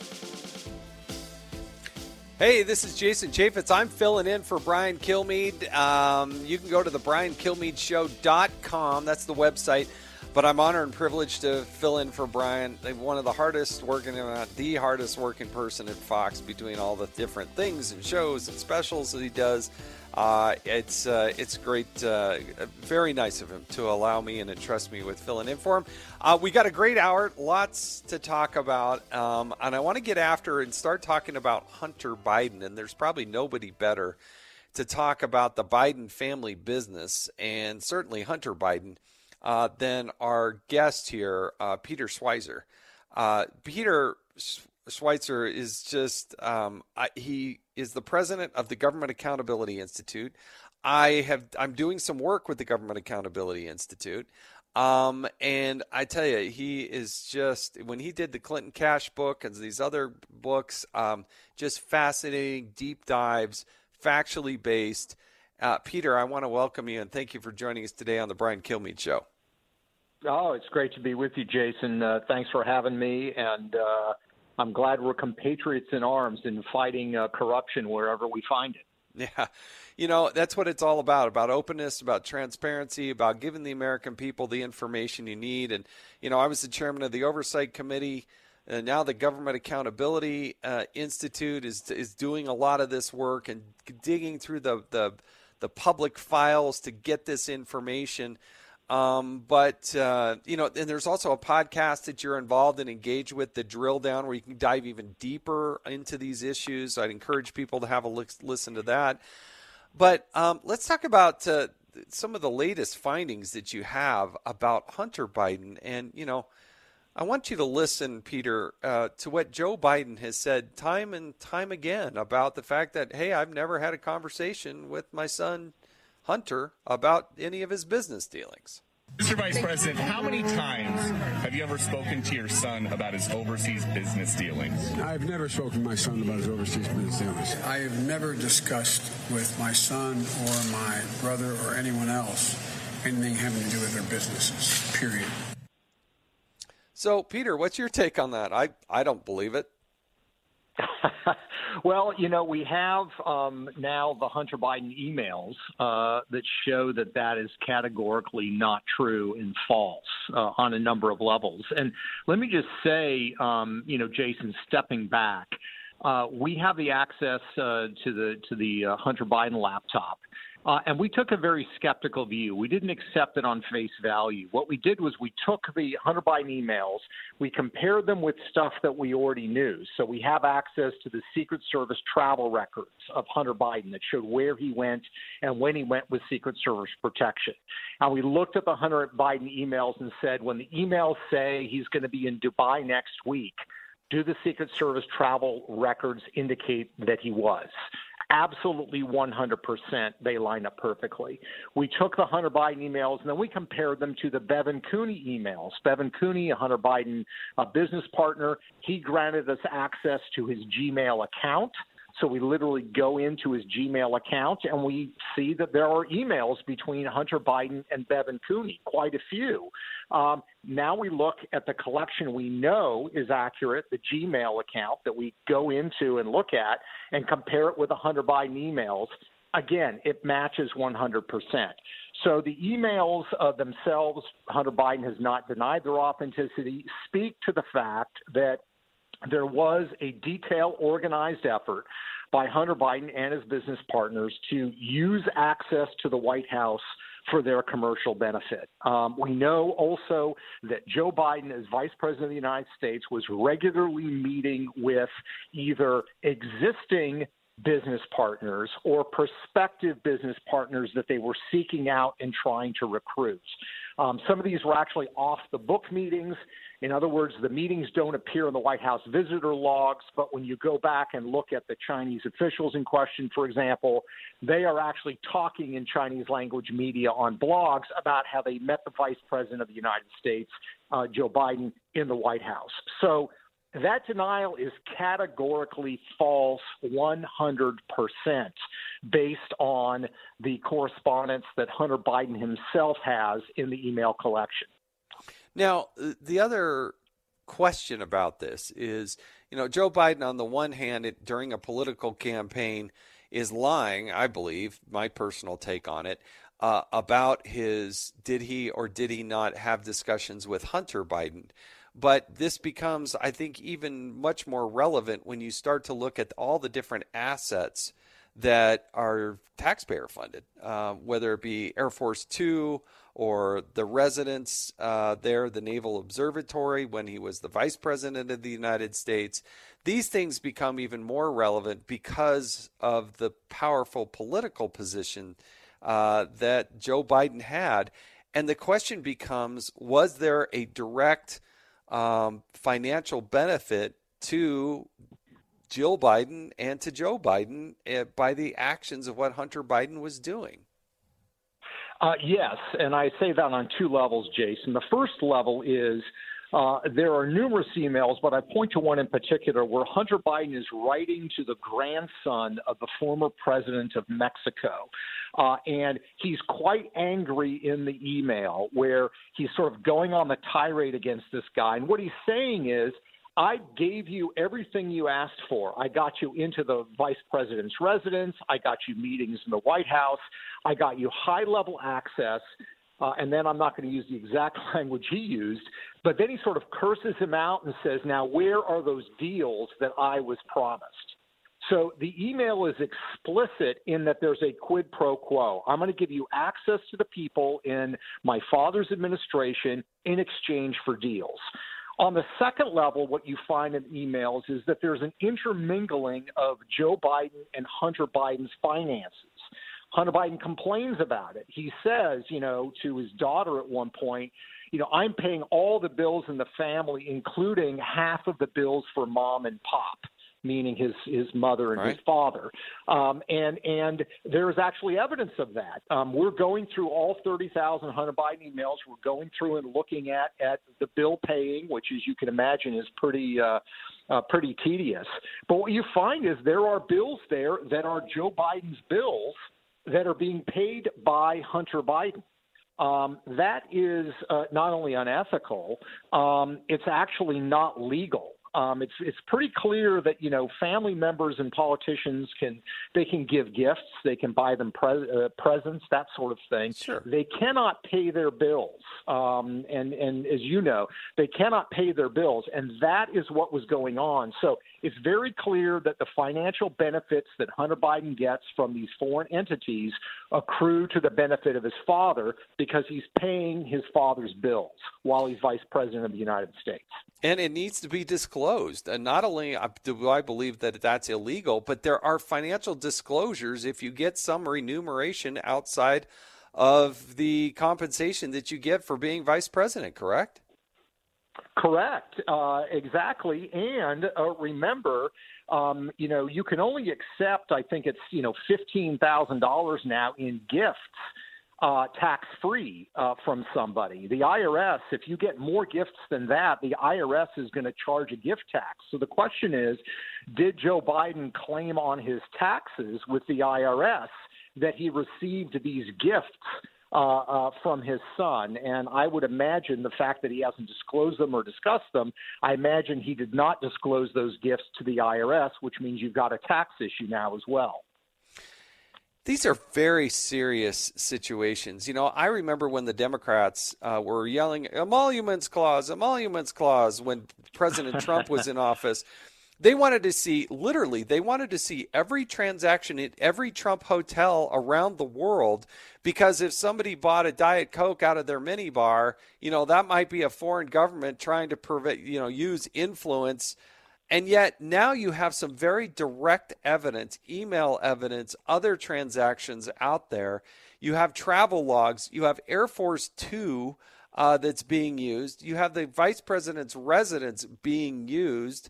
I, I, it, you know, have somebody who was the former chairman of the oversight committee it is absolutely unbelievable the lack of intellectual curiosity by the national media and the fact that Congress is doing nothing on this. Republicans, my take on it, my personal take, is they are pathetic in terms of rallying behind because I tell you what, every single Democrat was pounding on Donald Trump on this issue. They went through an exhaustive uh, uh, review of what was going on. Was there influence peddling, of which Mr. Mueller found nothing, uh, in essence. And you had Democrat after Democrat, and yet I find that most people, public policy off, uh, you know, officials, they're almost oblivious to this story. They say, "Oh yeah, Hunter Biden, you know, it's kind of a joke. Let's talk about, you know, some other things." But I just don't see the outrage, and I don't see, I see such a double standard on how they're trying and not trying to hold them accountable. No, I, I, I agree with you, uh, Jason. And here's the point. I mean, you, you know, I'm very familiar with your uh, terrific career in Congress, and and uh, you know, we're working together now. I mean, the bottom line is neither you nor I are saying that you're going to, you know, that you bring up false charges. The question is, should Congress be holding hearings to try to figure out exactly what was going on? You know, you, should ask questions of people because the American people have a right to know. You're talking about foreign oligarchs. Um, one of the things we're doing in the research, uh, Jason, is we're going through all the emails. Uh, there's going to be a lot more shoes to drop in terms of where exactly this money was coming from. But but since when is it illegitimate for Congress to simply ask questions about what was the financial relationship? There are these uh, these uh, you know bills that are being paid that say JRB for Joseph Robinette Biden. It's the only Biden family member with those ini- uh, with those initials. Um, hmm. Explain this, um, and and and yet I think you're exactly right. Um, Congress uh, Republicans included, don't seem to want to go there. My sense, however, though, is Jason, is outside of Washington, D.C., people are very concerned about these issues. Um, because they want to make sure that their represented officials are actually representing them and not representing some foreign entity.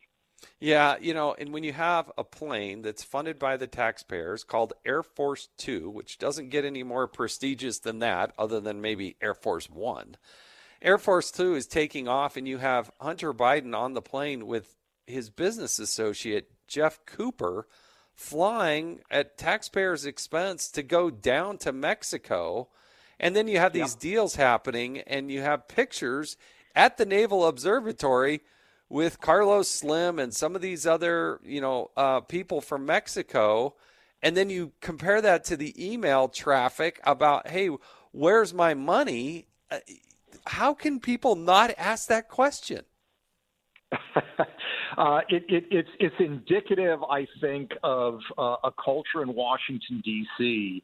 Uh, that has become far too uh, accepting uh, I think, of corruption. I think there's obviously politics at play. Democrats don't want to go there because um, they've got their political interests at stake. But I think in general, um, what has become acceptable in Washington D.C. is not acceptable anywhere else. It's it's you know it's the old saying that that you know when you get to Washington D.C. It's like a cesspool, but you stay there long enough and it feels like a hot tub. And my fear is that we have too many elected officials that are comfortable with this kind of behavior, whether they themselves want to partake in it or have partaken in it, or whether it's just as simply that, that they accept it, that this is the way it's going to be done. But to me, this goes to the core function of government, which is a representative form of government. And our representatives should be representing us their constituents. That's where their interests should align and should ally. And the problem here, uh, Jason, is we're not dealing with you know some uh, you know paving contractor back in some congressman's home district. We're dealing with foreign governments and foreign oligarchs, some of which um, have ties to foreign intelligence services, have corruption charges that they're facing. These are the individuals in which the Biden family is doing business. Well, and this is this is the rub. This is look, they put Donald Trump Jr. on the cover of Time magazine for an innocuous 20-minute meeting with somebody he had never met before. And yet they have all of this evidence. Where's Time magazine? Where are the others now? It's it's a deep question. Peter Schweizer is diving deeper than anybody else out there. I appreciate you joining us uh, on the Brian Kilmeade show today there's a lot more to come on this story, uh, and I know you'll be at the forefront of it. This is the Brian Kilmeade Show. We'll be back real soon. Coming to you on a need to know basis because, man, do you need to know. You're with Brian Kilmeade. Fox Nation presents podcasts Women of the Bible Speak. I'm Shannon Bream, host of Fox News at Night and author of the new book, Women of the Bible Speak The Wisdom of 16 Women and Their Lessons for Today. Subscribe now on Apple Podcasts, Spotify, FoxNewsPodcast.com, or wherever you download your podcasts. The fastest three hours in radio. You're with Brian Kilmeade. The Trump administration passed many more regulations, many more sanctions against it, which basically has cut off all income coming into Cuba. In this White House statement today, you note the quote tragic grip of the pandemic, but under current U.S. sanctions that were put in place by the last administration, but have not been changed by this administration, Cuban exiles cannot send remittances to their family that lives in Cuba. Why hasn't President Biden taken steps to undo uh, some of the things that his predecessor Donald Trump did to overturn the overtures made by President Obama. Well, that's a montage of people from CBS This Morning, uh, CNN, an, an Associated Press reporter, and MSNBC contributor. Um, a little bit of Trump derangement syndrome, uh, wondering why these protests are happening there in Cuba. Of course, it must be Donald Trump's fault. Um, but you know what? Who better to maybe listen to what the people of Cuba really want and what they're seeking than Representative Carlos Gimenez? He's a Republican uh, from Florida. Uh, listen to his take. He immigrated from Cuba back in 1960. The people of Cuba want their freedom. They want freedom to speak freely. They want freedom of the press. They want free and democratic elections. Uh, they want basic human rights, which have been denied to them for 60 years. And so what you're seeing now is the young people that have actually grown up in the system have figured out, hey, this system doesn't work for us. It doesn't work for anybody. Has never worked for anybody. And we want freedom. The Cuban government has uh, cannot pay their bills, and they haven't been able to pay their bills for years. So credit is being denied to them. That's why the shortages they have in food and medicines and all that, all because of the failed economic policies of communism. And let's call it what it is. It is. It's communism. It's a socialist agenda that says the government should just take care of everything. That you get a ration card, and that ration card can be used to get the food that you need. Uh, that you have to do exactly what the government says at all times. This is the destructive policies that are communism and uh, socialism. And I. And I tell you, I, I think the Cuban people, the young people that are growing up in Cuba, recognize that less than 100 miles to the north. They have more freedom. They have more opportunity. They have. And so, why is it a mystery to the press corps at the White House that maybe the people of Cuba, they want freedom, they want liberty, they want self determination, they want to be able to have the basic human right to actually decide for themselves how they want to live their lives. That's what the Cuba people are seeking, and I hope America stands tall, stands with the people of Cuba, the people of Cuba and supports the idea that liberty and freedom will always prevail. This is the Brian Kilmeade Show. We'll be right back.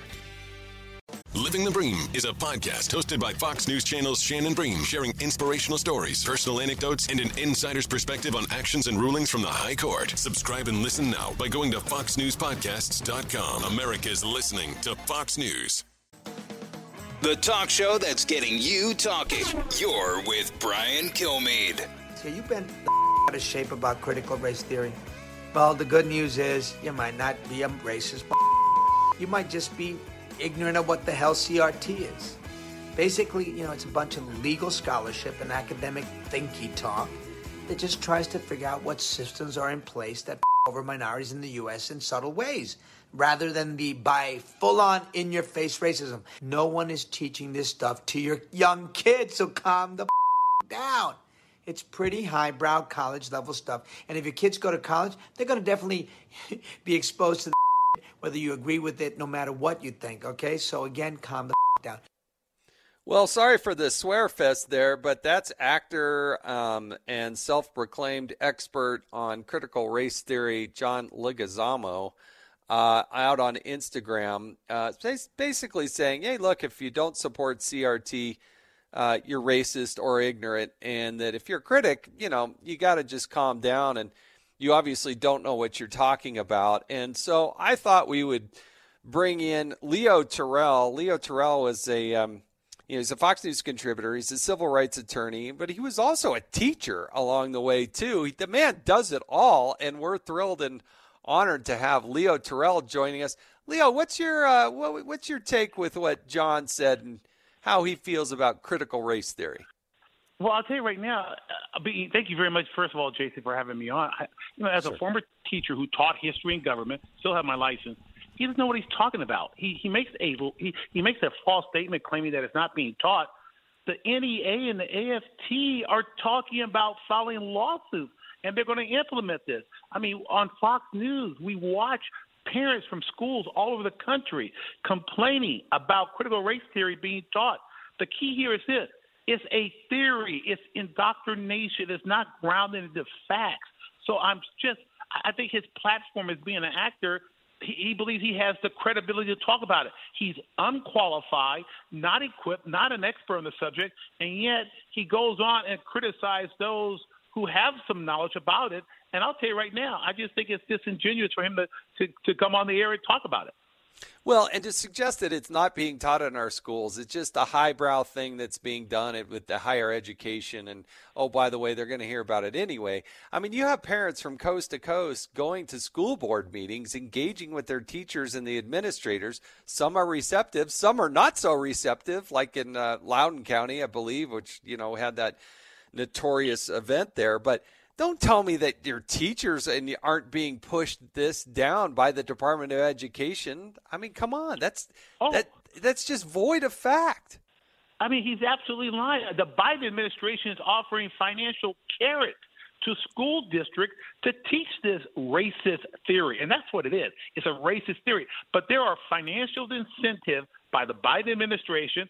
Again, the teacher unions have backed this theory up, and parents are exercising their legitimate right to challenge the implementation of this theory uh, at these school districts. And again, Jason, people need to understand critical race theory has no facts. It's a racist theory that people are inherently advantaged because of color and disadvantaged because of color. I find that offensive as a civil rights attorney. It is absolutely racist. You know, eh, correct me if I'm wrong here, but my my my take on where we're going here is I see these uh, liberals continuing to work to divide America. I I grew up in a household in a in a community, and my the thought was always that everyone is created equal, and that we should be treating we shouldn't be dividing people and giving them rewards or anything derogatory based on their skin color. Wasn't that the message of Martin Luther King? Isn't that the message of where what we're trying to achieve is that everybody is equal regardless of what color your skin is? I thought that was the message of Dr. King. It was inspiring for me to become a civil rights attorney. I mean, now we have flipped the script, and now the color of a person's skin is critical as to whether or not he's right or wrong, he's privileged or not. And the problem that exists here is that the Democrats, Jason, have quadrupled down on this. They play the race card. Normally, they play it around election time. They play it every day, 24 7. And I think it's going to backfire on them uh, in the midterm. I, I'm hoping that it will. But the key here is they have, they have doubled down on it, quadrupled down on it. Every day, something is all based upon race. And I'll tell you right now, it's very, very offensive. It's not what this country is built on. We have passed tremendous laws in the 60s, the Voting Rights Act, the Civil Rights Act, the Fair Housing Act. And I want to be very clear. I say this every time I'm on every Fox program. There is no systemic racism in this great country.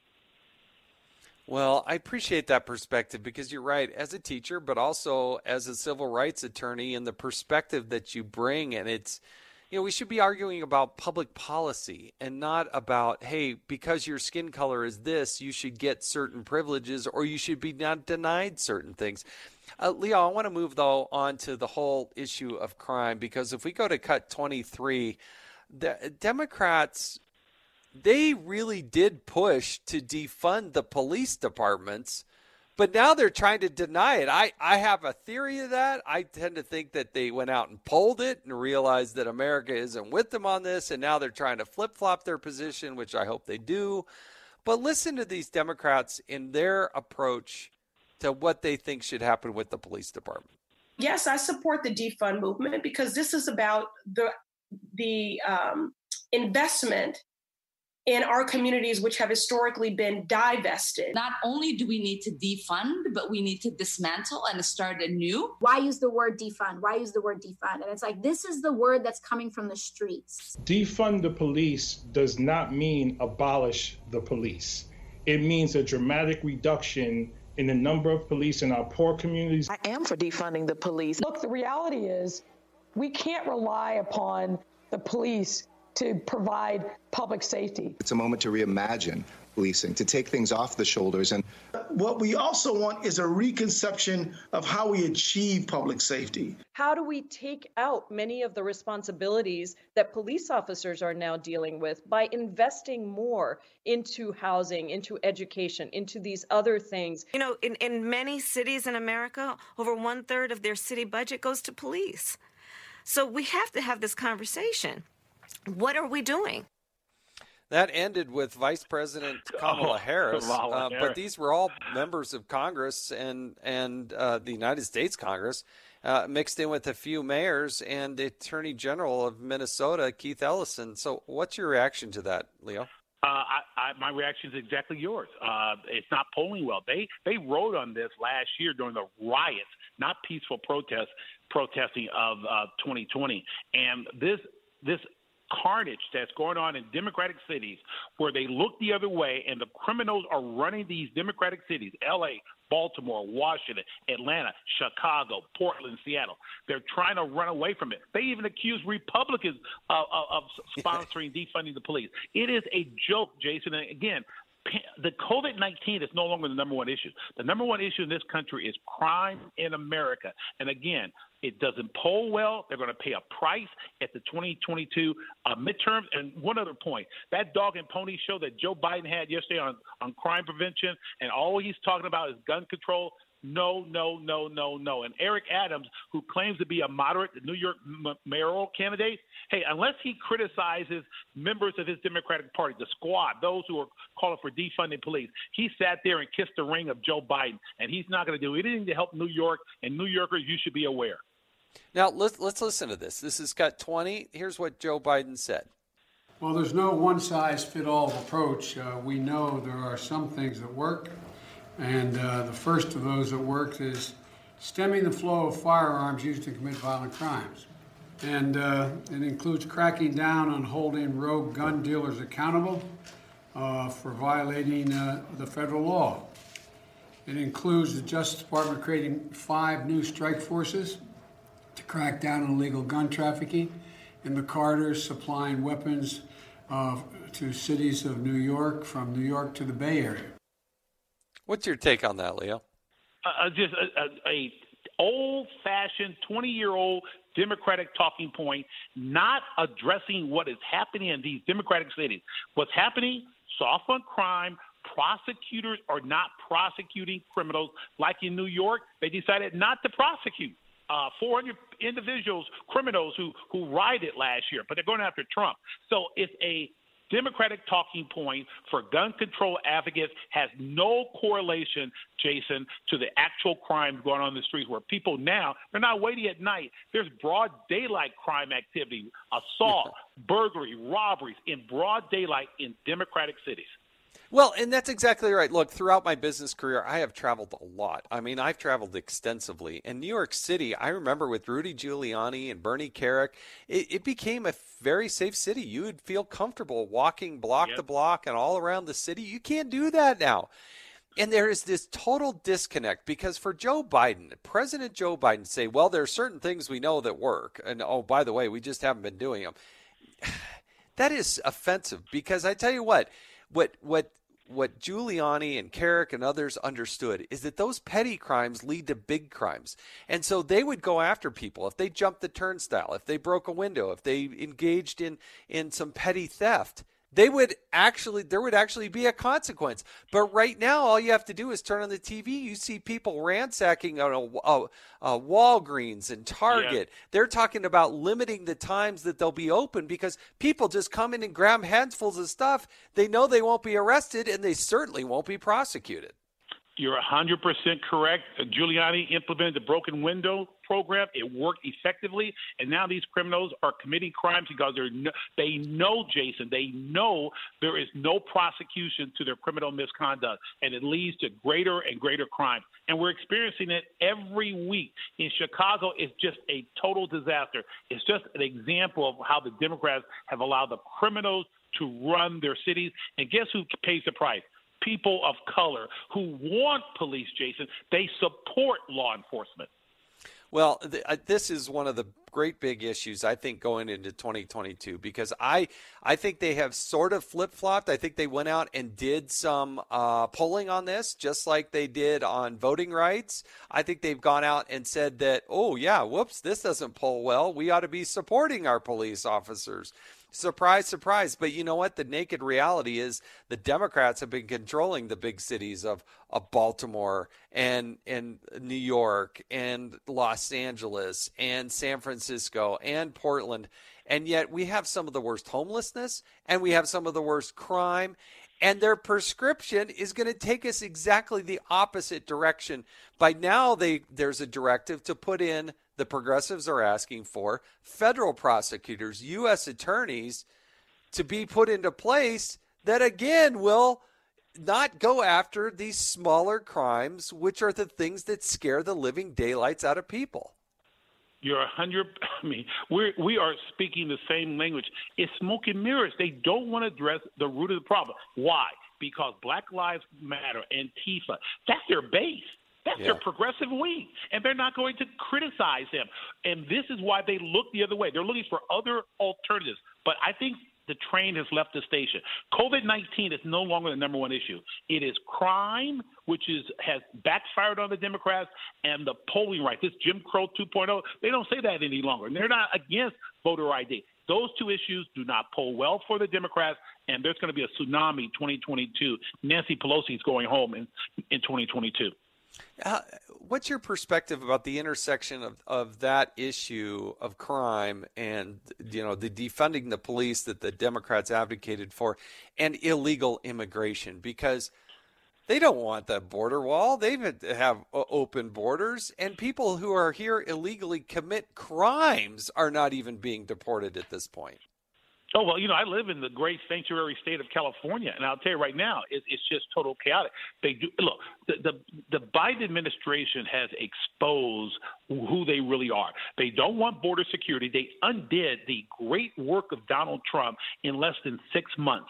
They have continued their policy on lawlessness.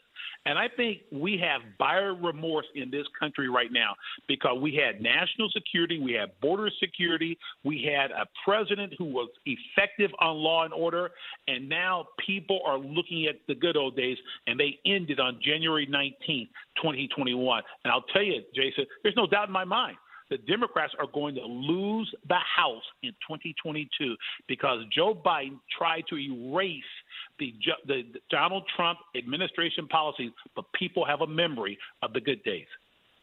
Well, it's the policies of, of the Trump administration that I think people so admired. Leo Terrell, one of our favorites, Fox News contributor, civil rights attorney, and former teacher. The guy does it all. Leo, thanks so much for joining us today on the Brian Kilmeade Show. Jason in the house, thank you for having me. All right. We'll be back. Stay with us. A radio show of the people for the people. You're with Brian Kilmeade. He's so busy, he'll make your head spin. It's Brian Kilmeade. We're very opposed to the authoritarian nature of Cuba, but you know, you got it's unfair to simply say everything is bad. You know, when Fidel Castro came into office, you know what he did? He had a massive literacy program. Is that a bad thing? even though Fidel Castro did it?